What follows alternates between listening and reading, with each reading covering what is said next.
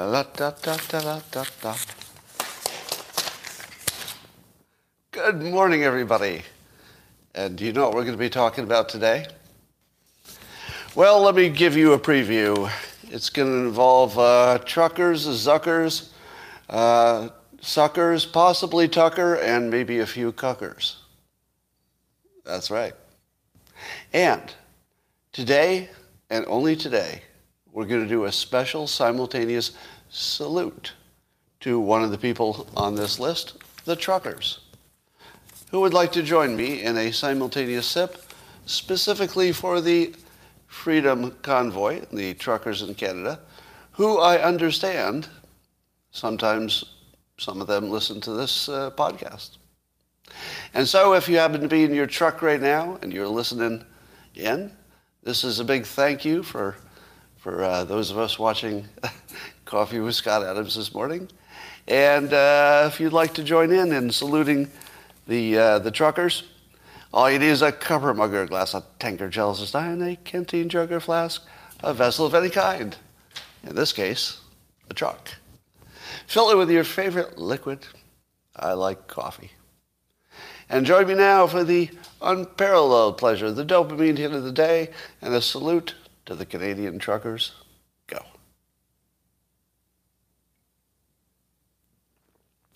Oh, yeah. Now, we'll talk about them in a moment, a little bit more, but what is happening?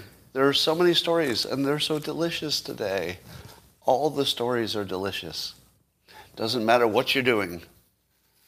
Be you running on the beach, Joel, Joel, um, or be you working out on your Peloton, Greg. Whatever you're doing right now, even if you're taking a shower, Erica, Erica, whatever you're doing, these stories are going to entertain you.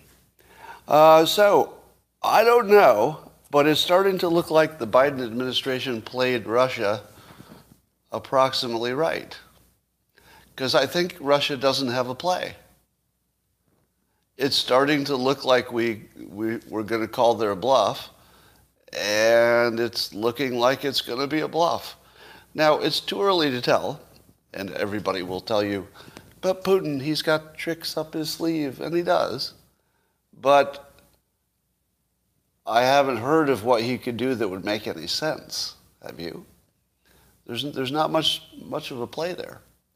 So it could be that Biden actually, by just calling his bluff, it might be exactly the right play. We'll see.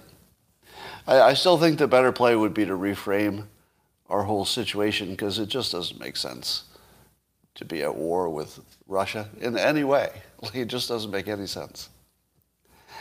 Well, here's my possibly favorite story of the day, although there are a lot of good ones today. And this comes out of Wired. Uh, apparently, North Korea hacked a hacker in the United States. It looks like they were trying to get a hold of some of the hacking tools that the hacker had. But the hacker in the United States was a little bit better at this stuff than the North Korean hackers. And not only did they not get anything of value, but they really pissed him off. And so I would like to read to you what the article in Wired said because they, it's just written so deliciously. Uh, but responsibility for North Korea's ongoing internet outages doesn't lie with the U.S. Cyber Command or any other state sponsored hacking agency. In fact, it was the work of one American man in a t shirt, pajama pants, and slippers sitting in his living room night after night, watching alien movies and eating spicy corn snacks, and periodically walking over to his home, his home office to check on the progress of the programs he was running to disrupt the internet of an entire country. Which apparently he successfully did. he took down North Korea's internet. but wait, just, this is just so it, because the writing is so good from Wired. Uh, just over a year ago, an independent hacker who goes by the handle P4X was himself hacked by North Korean spies. Uh, P4, P4X was just one, one victim of a hacking campaign that targeted Western security researchers with the apparent aim of stealing their hacking tools and details about software vulnerabilities.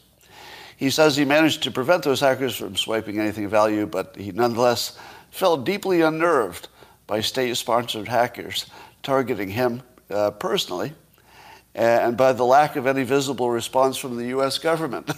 so he just decided to take down their government, or at least their internet. And he did. so, uh, uh, one of the themes today is when you think one person can't make a difference. uh, apparently, one person is the always makes a difference. There's probably nothing that ever didn't start with one person. You know, even even the Wright brothers, they probably didn't have the airplane idea simultaneously, right? It was probably one of them. I don't know which one. Orville, Wilbur, maybe. But I think one of them said, "Hey, bro, you, I got an idea. Bicycles to airplanes. Everything starts with one person." Um, so, I guess we shouldn't be too afraid of uh, North Korea if their internet can be crashed by one mad guy eating popcorn. Um, here's more news about fusion, fusion technology coming. So, right down the road from me, uh, literally bicycle distance from me, uh, a team at the National Ignition Facility at Lawrence Livermore National Labs, uh, they've done another breakthrough in fusion. Now, skipping the technical description of the breakthrough that I wouldn't understand if I read it to you anyway. Apparently, other people say, quote, uh, the results are a big deal. So people who do know what they're talking about say that, as I've been telling you now for a number of years, further confirmation that we're past the scientific phase and we're well into the engineering phase. And the engineering phase is the phase that can't be stopped the, the scientific phase could be stopped if there's something you need to discover that's undiscoverable. You know, maybe it's just not there or you can't find it. But once you hit the engineering stage, that's sort of a virtuous slippery slope, meaning that we are going to A-B our tester. It looks like there's nothing that would stop us from A-B testing our way to fusion.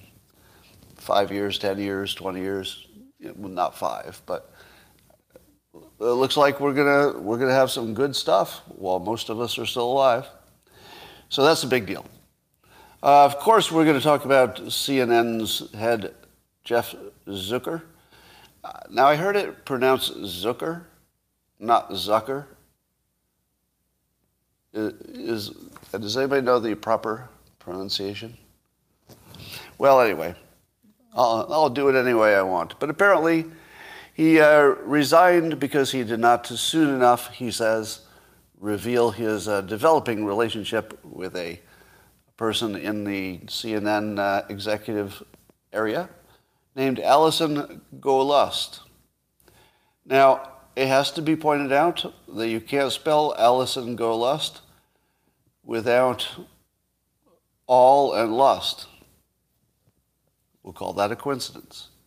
Now, he says he's only leaving because these two divorced people who were adults had a consenting relationship in which they both had sufficient power and a 20 year relationship. So it doesn't look like anything bad happened in terms of what anybody would care about. But here's what I love about this story.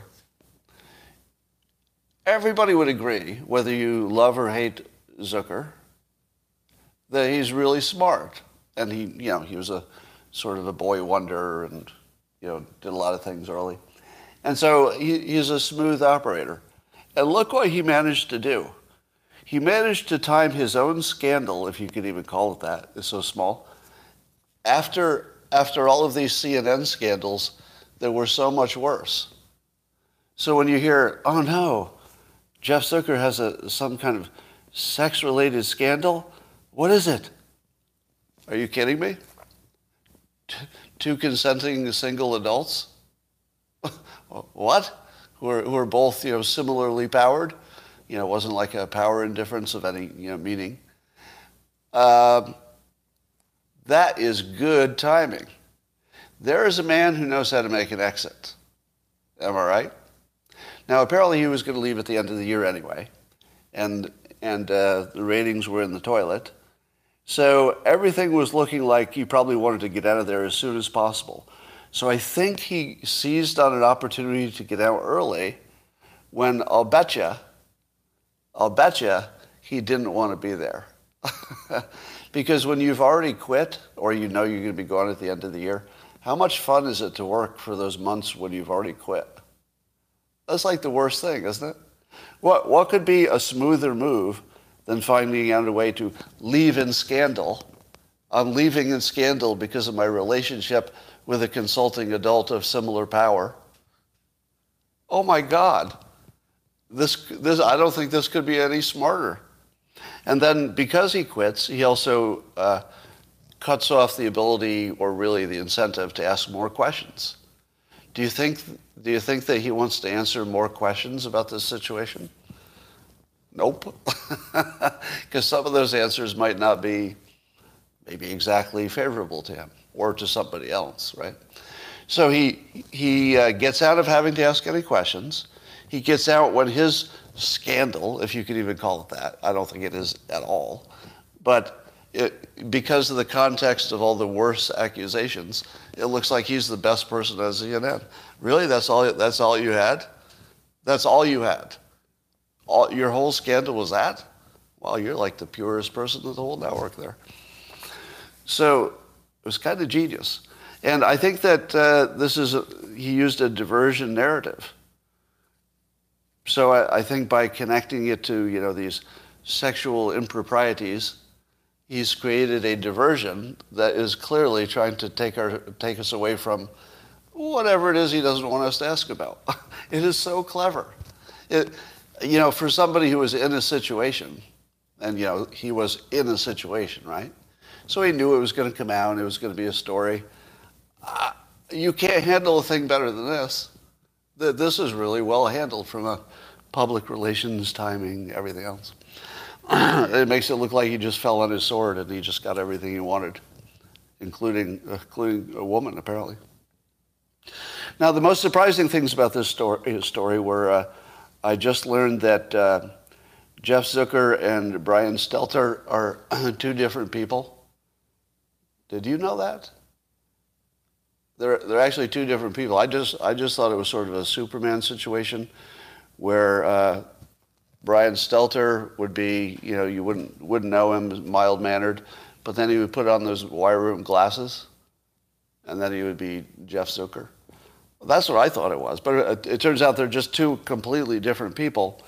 Uh, I believe the backstory is they, they met at a, uh, a thumb convention of some sort. People look like thumbs, but um, anyway, that had to be said. You know, this is the news that has to be said. It's not even the news that is illuminating. It's just the stuff that has to be said. Sometimes just things have to be said. That's all. Well, speaking of um, nuclear stuff, uh, forget about fusion, which is probably going to happen too. But the uh, European Union just went ahead and reframed, I like to use that word, they reframed uh, nuclear energy as well as natural gas as maybe green energy. What? What? It's about time. How many how many times have I and you know lots of lots of you as well? It's just something everybody you know, in this audience has probably said a million times that it's the greenest of the green energy, and you know. Um, as uh, Michael Shellenberger often points out. The, uh, one of the reasons that we haven't contributed as much to greenhouse gases is because of natural gas use. So it is perfectly sensible that the European Union will press ahead with it. Now, it's a proposal. It doesn't mean it's going to get approved, right? So it's just a proposal. But the fact that this is even being proposed by the European Union shows that there's a, you know, big shift in mindset. And this is one of the very few times you see the extreme right or, or just maybe the entire right and the entire left converging on the same solution. It's kind of weird, isn't it? I think everybody's and and didn't didn't I tell you and other people told you right? I'm not the only person to say it, but it was inevitable we were going to get here. The easiest kind of persuasion is when it's going to happen anyway. It's really hard to take something that wasn't going to happen and then just make it happen. That takes a lot of skill, a lot of work, a lot of energy. But sometimes things are going to happen on their own, and you just give it a, you know, give it a little fake because or a little push. And at this point, that simple reframing, just, just think how, how important it is to reframe things. That if this, if this proposal becomes reality, the European Union will have reframed nuclear and natural gas as green solutions. What does that do to everything? Better, right? it, it makes everything better, like the, everything in the whole world better. I was talking yesterday. I mean, that sounds like an exaggeration, but it isn't. It's not an exaggeration. It literally will just make everything better. Because if you make energy less expensive and more ubiquitous, even if you didn't care about the climate, just having you know more inexpensive energy makes literally everything better. and and this energy is green and green enough in the, in the case of gas that uh, it's just all good. It's a reframe with no downside, basically. Very rare. Well, here's the most interesting news of the day. I want to tell you that what I'm going to talk about is all true because it would be so, so interesting. But we're going to have to wait to see what the evidence is, right? So I'm going to say, get your popcorn because this could either be really, really good or it could be Al Capone safe. We don't know yet, right? This is going to be binary, though. This is either going to be really, really big or nothing. And it's a Dinesh D'Souza movie coming out called 2000 Mules. Mules being a description of couriers or humans who, who take things, usually illicit, you know, illegal stuff from one place to another. And the claim on the teaser or the trailer for the Mules movie, the 2000 Mules movie, is that now this is the claim. Now I'm not I'm not going to tell you this is true because I don't want to be canceled by social media for something I don't know about, right? I'm just going to tell you this is the claim in the trailer that they have cell phone, I think it's cell phone or cell phone tracking, right? And they have video to show that there are these 2,000 humans who delivered a, a, large number of ballots to a large number of the same boxes in exactly the places where the numbers looked a little sketchy, you know, the places that mattered. Now, if this is true, it's like the story of the decade. It would be bigger than just about anything has ever been big. If it's not true, then it's Al Capone safe. Well, it was interesting. I'm glad we watched. So I guess my, the only thing I can say about it at this point is use, use your judgment. But somebody says it's an old story, but I don't believe that. Um, I don't believe that anything with evidence. I think it's the evidence that's the new part. I mean, if it was speculation, maybe that's old. But speculation doesn't mean much. Yeah, if it's an old rumor, that doesn't count. It's the evidence that makes the movie or doesn't. We'll find out. All right, so I'm not promoting it or not promoting it. I'm saying this is a very big claim. And if uh, Dinesh D'Souza does not, does not back up this claim, uh, he'd have a lot to answer for. So I think given how much he has at stake, I, I hope for his sake he's going to deliver. But, uh, but watch and see. Um, I saw an interesting tweet by Mike Cernovich, uh, which is sort of an overuse of an adjective because everything that he tweets is interesting. Sort of, he sort of has that gift that just everything's interesting that he does. Um, but he tweeted about Trump having actual luck. You know, uh, Cernovich was saying that he thinks luck is an actual thing and that Trump has it. And uh, I just wanted to add to that that luck seems to happen to people who discover they can author the simulation. I feel as though there are some people who just have the feeling that they can make stuff happen. And there's something about that feeling or that intention, I don't want to call it a belief, um, that seems to make the universe give you what you want. Now, it could be just a subjective, you know, selective memory kind of thing. But it, it does look like it, right? It just, it just has that feel that some people are right in the simulation. Um, speaking of Trump's luck, how lucky is it that he followed, that Biden followed Trump? Pretty lucky. Let me give you, uh, here's why. So um, this is uh, Rasmussen. Rasmussen results said, uh, asked the question, uh, is Biden administration immigration policy better or worse than Trump's?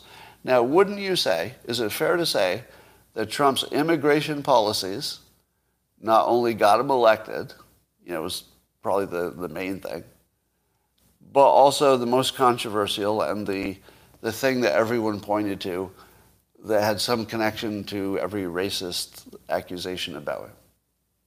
So I think you'd say it's sort of the biggest issue in the Trump era. And 52% of the respondents said the Biden administration is doing worse at the very thing that they were trying to fix. 52% say he's doing worse. Um, how, but how many people say that Biden is doing better at handling immigration? 28%. 28%. 28% think the hordes of people coming across the border is a sign of good management of the border. 28. That, well, 28 is roughly a quarter. A quarter is roughly 25. 25. 25%. Exactly the number who get every poll wrong.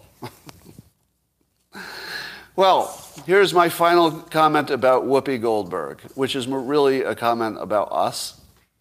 So this will look like a comment about Whoopi. It's not. Uh, This is about us, you know, we humans. Here's what I saw. I'm just going to characterize the whole Whoopi situation. I saw a person acting perfectly human. Perfectly human. Now, that's not perfect because humans are not perfect, right? But there is something that I would call a perfect human, and it goes like this You have flaws or you make mistakes. Would you all agree that to err is human? Making mistakes is a 100% universal, it's, a, it's just a requirement of being human.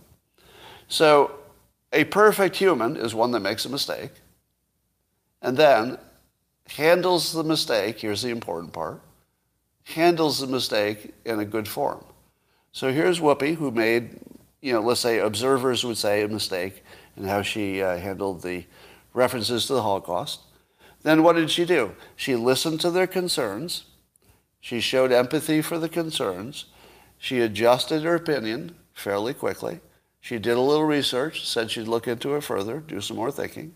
She apologized, um, recognized out, out loud and in public, recognized the damage or you know, the hurt it may have caused. And then after doing everything perfect, a perfect human, flawed, yes, perfectly flawed. Flaw, you know, if you believe that God created us, well, then that's what he wanted. It was, it was a perfect creation. And if you don't want that interpretation, you just say, well, you can't get any better than that, so that's, that's as perfect as a human can be. And then she handled it with perfection. Literally a role model of how to be a perfect human. I don't think I'm exaggerating at all. That was a role model of how to be a perfect human. And she got suspended. Uh, One comment on locals, you're an idiot. well, I guess that covers it. Um, I believe there's a weird thing happening in which uh, meme logic is replacing real logic. Now, I've told you before that um, analogies have been substituted for logic quite often. And when you see it, now you recognize it, right? That somebody's just using an analogy because they don't have an argument. And you say, wait a minute, like I get that that has some similarities, it reminds you of what we're talking about, but it's actually not what we're talking about. And there are enough differences that your analogy would make me argue some completely different situation. So get out of here with your analogies. But I think that a lot of people actually don't have the mechanisms or the resources to think logically in any complicated situation. You know, because all, all human capability is unevenly distributed, right? So there's a whole segment of the population that uses analogies to think, which is suboptimal. but I think there's a new thing happening, which is people are using memes to think. So Susan Sarandon, actress Susan Sarandon, she tweeted this uh, meme today. Showed a bunch of, uh, I guess, police officers at the funeral for the fallen officer. And um, here's what the meme that she tweeted said. Now, this is what I call meme logic, all right? So this is not real logic because the meme doesn't actually make sense. And you'll, you'll agree the meme doesn't make sense. But she says, so if all these cops weren't needed for crime that day, doesn't that mean they aren't needed any day? Now that's meme logic. You, you can just, it's just that form. It's like, oh, if we don't have to do this, then why do we have to do this? Or if this is true, why is this true? Now, meme logic isn't real logic because, of course, these were just people who either you know, got backfilled, they probably picked a time of the day when it's low crime. You know, you add up the people who were on vacation with the people who came in out of town. Of course, there was a perfectly good explanation of why there probably was plenty of people covering the crime. At the same time, there were plenty of people there. And anybody with half a brain would know that immediately. But this meme logic, sort of like an analogy logic, I just worry that people are going to, or ha- already have, that 25% of the public just looks at a meme and says, well, that's good enough for me. I'm going to follow that logic. All right. Um, and if you think that's crazy, keep in mind that research shows that when something rhymes, we think it's true. Think about that. When something rhymes, we're more likely to think it's true as in, if the glove doesn't fit, you must acquit. That's why Johnnie Cochran did it, because the science supports the rhyme as being persuasive. I think memes are as persuasive as a rhyme, because they're both they're both little earworms. Um, so, yeah, anyway, probably the same effectiveness. Uh, here's a question for you. What do COVID and the Holocaust have in common? I will not say anything insensitive about the Holocaust. What do COVID and the Holocaust have in common? Two things. Number one, um, COVID looks to be on target to killing about 6 million people. That's actually Holocaust numbers. So we've, we've literally, you know, not in any hyperbolic way, but actually literally COVID and the Holocaust are similar numbers. Here's the second thing they have in common there is a large group of people who don't believe either one of them happened. And that will always be true. There will always be people who think the, that the Holocaust didn't happen, even though the official number is 6 million dead. And there will always be people who think that COVID didn't really happen, even though the official number is 6 million dead. Now, I want to be real clear. I'm not saying anything about the Holocaust. I'm just saying it's a weird, it's just like a weird parallel, right? No, I'm not saying the Holocaust. let, us not do any Holocaust denying. I don't need any trouble. All right. Um, I think this is true, but it might be a testing artifact, so I need a fact check on this. It looks to me like the number of cases of COVID um, started plunging about a week ago really steeply. At least that's what the numbers say. Is that, is that just a data problem? But the deaths are still high. And the, uh, the deaths are still high if, if in fact the cases have plunged, the deaths are still high because it takes two or three weeks for the deaths to clear, right? So it takes the people who are sick and are going to die, it might take them a little while to actually die. So in theory, we're already past it. I think. I mean, we could be surprised by some new variant or something. But I think that the drop in cases says that nobody knew, or at least there are not enough new people getting it, that in three weeks we're going to see new deaths based on what's happening today. I think we're at the endemic. But let's talk about uh, the, the people forcing some of us to wear masks. So the latest story is uh, Mayor Garcetti of LA. Uh, he got he had got his picture taken with Magic Johnson too, which is really bad for your for your uh, political record apparently. Don't get your picture taken with Magic Johnson. Uh, so first Newsom did it without a mask, and then Mayor Garcetti did it. And uh, but Garcetti made it worse by saying he was holding his breath. he was holding his breath. Now, here's what I love about it there, there's something transparently uh, absurd about it. When, when your political leader says he was holding his breath, and I think he followed it up with, if it'll make people happy, he'll stop cheating it with his mask. Is he not telling us directly that he believes the masking is ridiculous? Am I right? Is he not telling us, as directly as anybody who's a politician can, that he thinks the whole thing is just absurd? I think so. So while some people are sort of mocking him for saying such a ridiculous thing, I feel as if that ridiculous thing came with a wink. Am I overinterpreting that? Maybe reading too much? I could be. But, but I feel that even if it's a subconscious wink, it's a wink, that we're just, we're in the end game. We, we need to get rid of the mask. A couple more uh, updates. Uh, there's an LA supervisor, Kathryn uh, Barger, Barger. She's calling on officials to get rid of the mask uh, mandate, partially because of these leaders without masks. Uh, Oakdale, California, a number of students in the district are refusing to wear masks, and uh, high schoolers are they're all being sent to a gym. Literally, the kids are in cages. They put the kids in a cage because if the kids leave the school, I think that affects their budget and there's some problem for the school itself. But if they lock them up in the gym and say you can't leave, they're literally in jail for not being masked. What do you call it if you're in a room and they don't let you out? It's kind of jail, isn't it? So basically, Oakdale is jailing students for not wearing masks.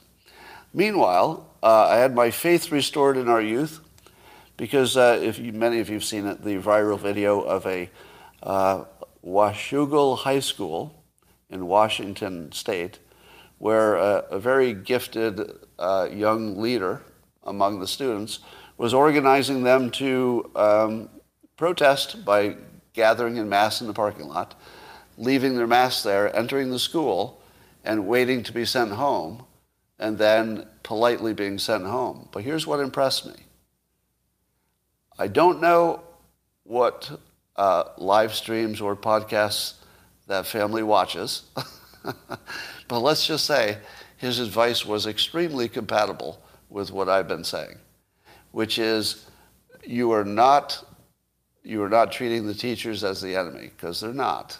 It's not their idea, right? It's the state. So don't be disrespectful to the teachers.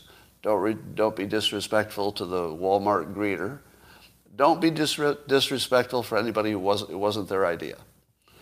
So that's what he said as he was organizing it. And very eloquently, and told them the whole plan. He said, We go in in mass, we'll be kicked down in mass. Uh, that's bad for the school. That's what the protest is supposed to do make it uncomfortable for the school without creating any actual health problem or any danger. Very organized, very respectful, very legal very perfect, my faith is restored. Faith restored. So good job there. Uh, but I think we've got to get kids out of their face cages. Even, even if they're not physically locked in a room, their faces are in cages. Imagine, if you will, a meme or a viral video in which a number of kids wearing their masks asked parents to please help them get out of their face cages. Mom, Dad, will you please help us get out of our face cages? Viral video. Every kid makes one, put it on TikTok. Just talk to your mothers. Just make the video to your mom, your dad, to parents. Ask directly. Ask directly to be released from your face cages, to live a normal childhood. Ask. You don't even have to demand. Just ask. Because do you know how hard it is for uh, parents to deny a child who's suffering? Real hard. It's real hard. You, you can make the system break faster than adults can. Because you know what? When adults uh, c- complain, do you know what people say when adults complain? Walk it off. Suck it up. You're an adult. Do you know what happens when a kid asks a parent because they're in pain to stop something? People are going to act. They're going to act right away. Yeah. So, kids, you have the power. TikTok it up. Um, but apparently, the teachers will be fighting back. There's this audio from an assistant principal at Loudoun County Elementary School that says that uh, any maskless kids will be charged with trespassing, which holds a 12 month, it's a felony there, 12 month uh, jail sentence, $2,500 fine potentially. Um, and let me, let me just state this as a little advice to the assistant principal of the Loudoun uh, or Loudoun, I don't know, County Elementary School. If you need lawyers to keep kids in your school, you're doing something wrong. That's it. That, that's the whole advice. If, if any part of your strategy requires lawyers, and you know lawyers will get involved if anybody's getting charged with uh, trespassing, if any part of your schooling strategy involves lawyers, you're doing it wrong. You're doing it wrong. All right, here's a little report from my neck of the woods from uh, Twitter user Rick's Place. He reports, he says, interesting, I was in Northern California Walmart five days ago, and it was 100% masks. So that was five days ago. He says, today it was about 75%. Something changed. I think it was actually the, the hashtag Feb1 that Scott Adams and Greg Gutfeld have been pushing. Well, I don't know if that's the case, but I do think that people are sort of over it at about the same time. Uh, I'm being I'm being told that the pronunciation of that school is uh, Loudon. Loudon. Thank you. So, uh, if you have other reports of places that are demasking at a high rate, send them because people are uh, herd people. What, what it will take for masks to come off is for masks to come off. You need some people to go first so that the people who are, you know, less, let's say, more risk averse, that is safe enough for them to go next. So you need some kind of a, you, people need to hear that other people are doing it, or it's not going to happen. So here's a little hypothesis I'm working on, which is that, and I guess you could disagree with this. Now remember, I'm, this, what comes next is a gross generalization. So this is not meant to apply to you or your family or anybody specific. But as I tweeted this morning, I think American culture used to be about working hard and uh, buying a lot of stuff that you can impress your neighbors. Now, I believe that was actually intentional. Sorry, if you just got this weird itch today. I think it was intentional. Um, and if I understand my history right, that in the 50s, the government wanted to create a consumer population, people who would want to buy stuff. Because if people wanted to buy stuff, that would keep industry cooking and you know, the economy would go, which worked wonderfully. So I think the advertising industry learned how to manipulate people into craving, craving whatever the neighbors had. You know, wow, we got to have a better car, a better house, all that stuff. Now, so you can think of that as sort of the operating system or the, you know, maybe the, yeah, primary, let's say, theme of the country was working hard, acquiring things, and part of the payoff is looking good to the neighbors. Now, I'm not saying that's good or bad. I'm just saying it was, right? Right, so maybe a CIA thing. But um, the things we can agree on is that the government was behind it. They successfully brainwashed the public, and it probably made the country stronger. You know, all, all kinds of negative effects too, but it probably made the United States what it is, that consumer mentality. But now I would argue that that is falling away or is partially being replaced. That instead of hard work to buy stuff, which you could argue you know, wasn't exactly a high level goal, uh, is being replaced by working hard to understand which groups are the biggest victims. Now, again, I'm not going to say what's a good or ethical or moral thing to do. I'm just going to observe. I'm just looking at it like I'm looking like an engine. You know, I'm not, I'm not judging the carburetor. I'm just saying, well, engine needs a carburetor, right? I'm not, I'm not judging the fuel injection or anything. So how do you do as a country if you're trying to have a competition to see who's the biggest victim versus the old way, which again, I'm not saying it was good or bad, the old way where you're competing to buy the most stuff, which pretty directly helped the economy. I don't think either of them are healthy, right? it feels like both of them end badly. But so we had one theme that at least it was good for the economy, but had you know lots of downside, um, especially if you weren't successful in that economy. So what would be better? You know, is there a new frame or theme, or could we reframe how our at least American experience is, is expressed? And here's how I would do it. I would say we're a, country that has a, a, strategy that works for everybody, but it's a different strategy. So more of a uh, um, find your own adventure situation. So we should be thinking of ourselves instead of a nation of victims or a nation of winners who are buying nice cars. We should be a, a nation where you could be anything. You could be the person who bought the nice car, or you could be the awesome person who you know helps people and you know never never drove a nice car, but it wasn't important to you. Why can't both of those things be good? And why can't we say we're the country that gives you any strategy you want? We'll give you a strategy for a lower income life that's very meaningful. We'll give you a strategy for a high income life that also could be meaningful. Or a high income life that's just buying a bunch of crap and enjoying it. But why can't we have a life where if everybody doesn't have a strategy, you know, a way to go from wherever they are to wherever they want to be, that it's the strategy we fix? Because I think we're almost there. Strategy. And what I mean is, to use the perfect example, if you were a low-income black kid in a bad neighborhood, is there a strategy to make it in this world? Well, only if you can survive the school meaning only if you can get something like a good enough education.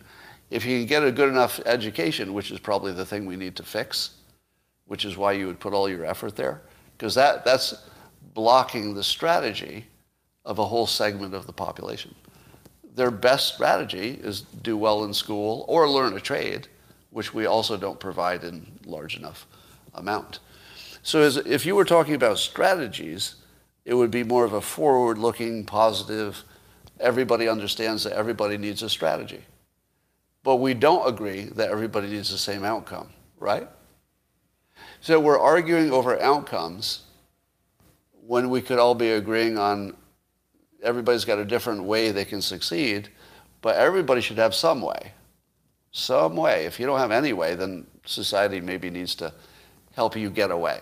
Whether you use it or not, that's up to you. Still has to be up to you to use it. Um, yes, and also we need to uh, reframe, I think, the value of work. All right.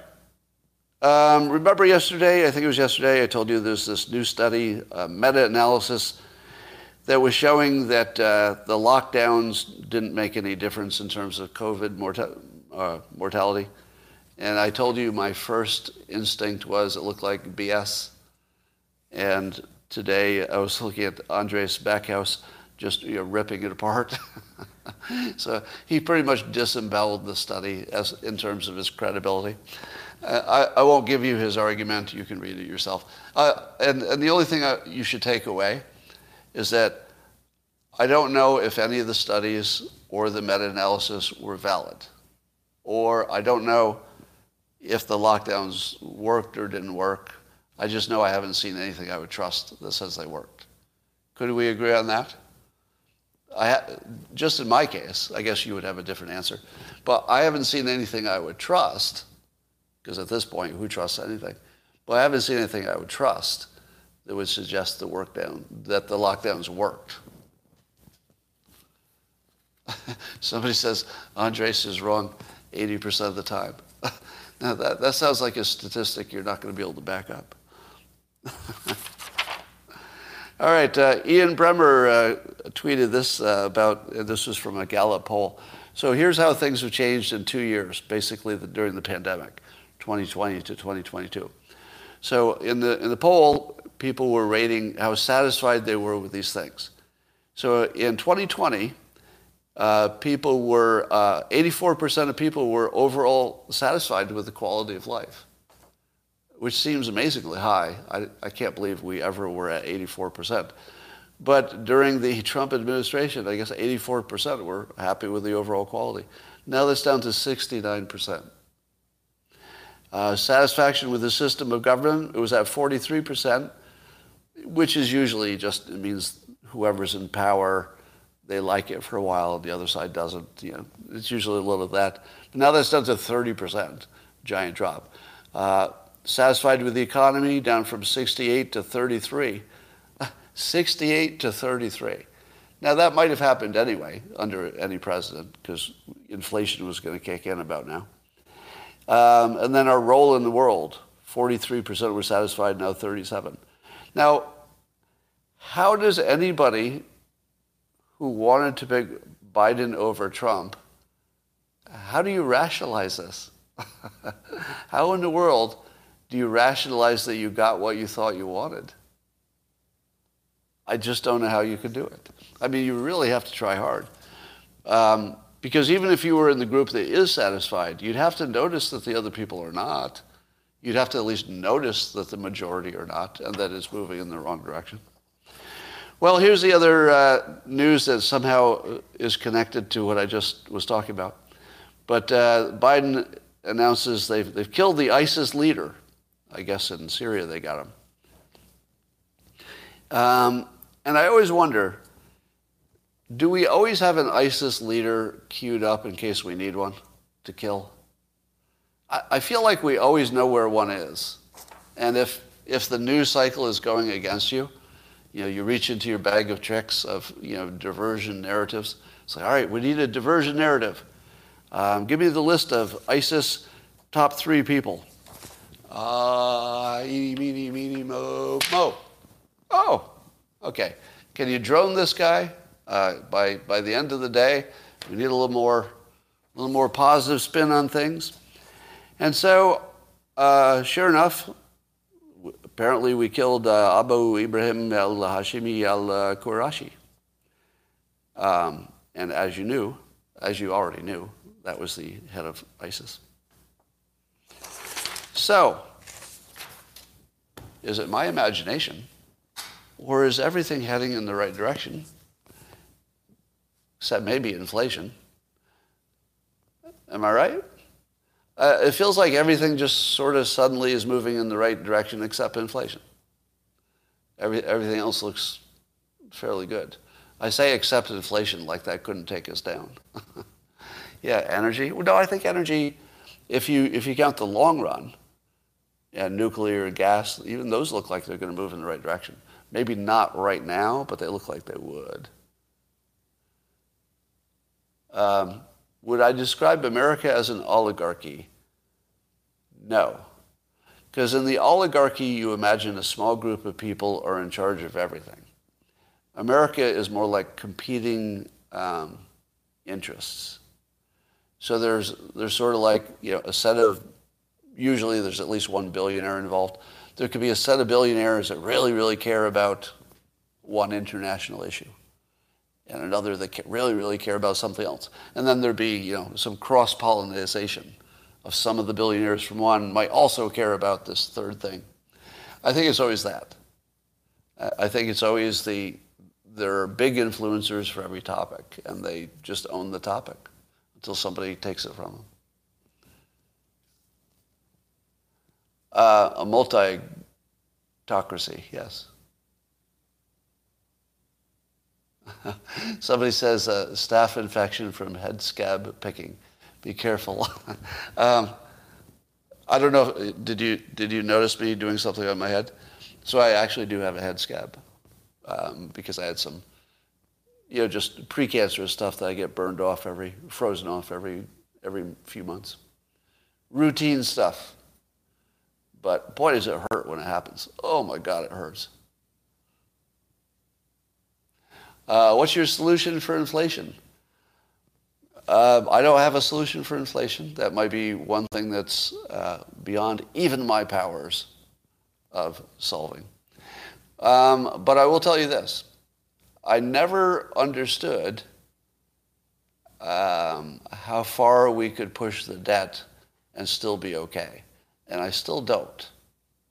So given that we're also we're already way beyond the point of what most of the experts would have said would be collapse, aren't we something like I don't know what the number is, but if maybe somebody is more plugged into this, wouldn't you say we're something like five times the size of debt beyond collapse?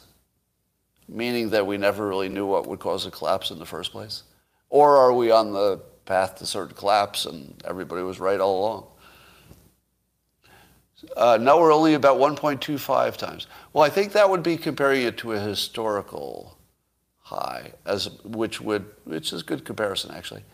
Comparing it to history would at least tell you that we've done it before, and I think World War II was the biggest uh, debt problem, right? Oh, here's a debt to GDP ratio is what matters for collapse. That's correct. So debt to GDP is what matters for collapse. It's, it's always the ratio, not the number. Um, so somebody says debt at four times GDP would equal collapse. That sounds like somebody knows that. Um, s- solution for hyperinflation is an economic reset. I don't know, is it? 30 trillion if interest rates rise, yeah. So I guess we're all, we're all guessing. Now, but I do wonder if there's a crypto a crypto play here. I also wonder if crypto is our, our way to be free of the, the elites, or is it just the, another way the elites will control us? It's started, starting to look like it, crypto is just going to be another way that the elites control us. Because won't they be able to see all of our transactions at some point? I, I feel as if the current banking system gives them like at least a little bit of blindness. You know, they'd, they'd have to do a little bit of work to find out about stuff. But it, isn't crypto going to be the opposite of secure at some point? Even if only for legal requirements, I suppose. Can't, can't they just force it to be transparent? Or, or not accept it or make it illegal if it's not? Yeah, no, so I understand the, the concept that it, you know, it's decentralized, that should keep the government out of your business, but I don't believe it. I don't believe it would work. I believe the government could get control of anything. You just give it enough time. Um, you are less informed than you need to be. Uh, that's certainly true. When it comes to crypto, I'm less informed than I need to be. But I am going to say something that I don't think depends on crypto. Does it depend on crypto to say that the government can probably penetrate anything? Because even if the technology is designed so it can't, they can just put people in jail until they, they have anything they want, can't they? if, if they have the control of you physically, then they have the control of your crypto wallet. Because they'll just put you in jail until you give them their, until you give up your number. Am I wrong? If they can control your body, they control your wallet. It doesn't matter if it's crypto or something else. I'm not wrong, am I? Um, I'm saying FYI, uh, the U.S. backs ISIS in Syria. Well, I don't know. I don't know the details there, but uh, but it would certainly suggest there's a reason why we know where their leader was. Surprise. Uh, who knows? I don't know who we're backing against who. Yeah. So, you know, I worry that the crypto thing is all an illusion. Sorry. and by the way, I do own crypto. I do own crypto, so I don't want it to collapse. Yeah, and I own it because I think that there's more chance it will go up than down. But I don't think privacy is going to be a feature. I think it's just going to be, it's going to be convenience, but I don't think it'll be privacy. I'm afraid. Or at least no more privacy than you have now. I think it'll be the same kind of privacy. Because think about how they can um, control businesses. So the way the government would control you is not directly. The government would say, all right, uh, Amazon, uh, now that you're taking crypto, they don't, I guess. They don't take crypto. But, let, but let's say they did. Let's say Amazon tomorrow says, we're going to take crypto. The same day the government could say, this is just an example, the government could say, okay, Amazon, we'll put you in jail unless you require every time you take crypto that you know, we have access to the transaction. What's Amazon going to do? They're either not going to accept crypto, so there's a limit to where usefulness of it, or they're going to say, okay, well, you're going to have to agree with it on your end, and I'm, I'm going to have to pass that along to the government, or else you don't get your stuff. So I think the government can press, and you know, companies that you need to live your life, and then the companies will press you, and then just pure convenience will make you say, well, oh hell, I'm not going to die on this hill. I just want my t-shirts or whatever I'm buying. Uh, what about Hunter? Haven't heard much about him, have we? Um, if someone makes a bad joke, should I laugh politely or should I be more honest? uh, I would say if it's somebody that matters to you, that has you know, either power or you want to date them, maybe laughing politely would be the better play.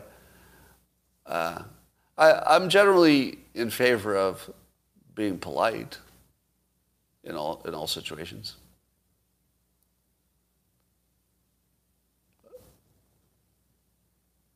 Did Hunter sell an NFT? Is that, is that what I'm seeing? Uh, best advice on marriage. best advice on marriage. Now that would be a micro lesson, wouldn't it? Um, let me let me say. All right, so let me give you the best advice. So th- this would be not based on my own experience. All right, so don't read into anything about my own. This would be based on other people's sort of like general experience. The main reason that people get divorced is money. Right? Uh, I think that's still true. The main reason people get divorced is money. So number one, you've got to be on the same page on money. Number two, you've got to be on the same page on kids. And if you don't work that stuff out before you get married, well, don't expect it to work, right? Just don't expect it to work. So you've got to get the, the money and the kid thing worked. Thirdly, you have to give up all of your social media passwords and live like you're one person. Because I don't think I, I, think in today's world, social media is such a pressure on uh, on marriages that you, you might need to agree on that in advance. In fact, w- would you marry somebody who said no to that? I know you all want to like ask me about my situation, but that's that's not the that's not the topic. So I, I, guess I guess part of the uh, the reason I'm putting it this way is that the way the way the world is organized at the moment, where everybody can earn their own money, and everybody has access to everybody else, so you've got all that temptation and risk going on, that the only people who should get married are in a, I would say, a thin strip of people who meet the, those requirements. Now, it could be that you know there's something special about the two of you that you don't worry about the social media part, uh, but you got to get the kid thing and the money thing right. That part you got to get right. Newsweek now disagrees with Scott and says that masks don't work. Um, I, I, I can always look at a comment and know when the commenter has the wrong information, even when I don't even know what the story is. So I don't even know what the Newsweek story is, but I guarantee you that you read it wrong. I'll bet you the story says that masks that some masks don't work as well as N95s. Or, and it might be and or, and or the story says that uh, they're not going to help much against Omicron. And Omicron's, you know, sort of a new game. So that would that wouldn't disagree with anything I've ever said. All right, yeah, boot point. Um, I, I, hope I'm I, hope I'm uh, doing a better job holding to my commitment to be post-pandemic but there's still some mop-ups, things we need to do to get our rights back. So when I'm talking about it, I'm really going to be talking about the mandates from now on. Um, I'm, I'm going to focus on the mandates as the only thing that seems to matter, in my opinion. Yeah. Uh, I saw a, uh, uh, yeah. So Denmark's, well, let's just watch Denmark, see what happens. If, if Denmark survives, then uh, I saw Dana Perino uh, tweet. Uh, she checked on Denmark this morning. And uh, apparently Denmark has survived the lifting of the sanctions. They survived. Still there. Go Denmark. All right, Boo got her, uh, her tube out. Did I tell you that? My cat Boo got her feeding tube out. And wow, is she happy. She's so happy. And so am I. She seems to be doing fine. All right.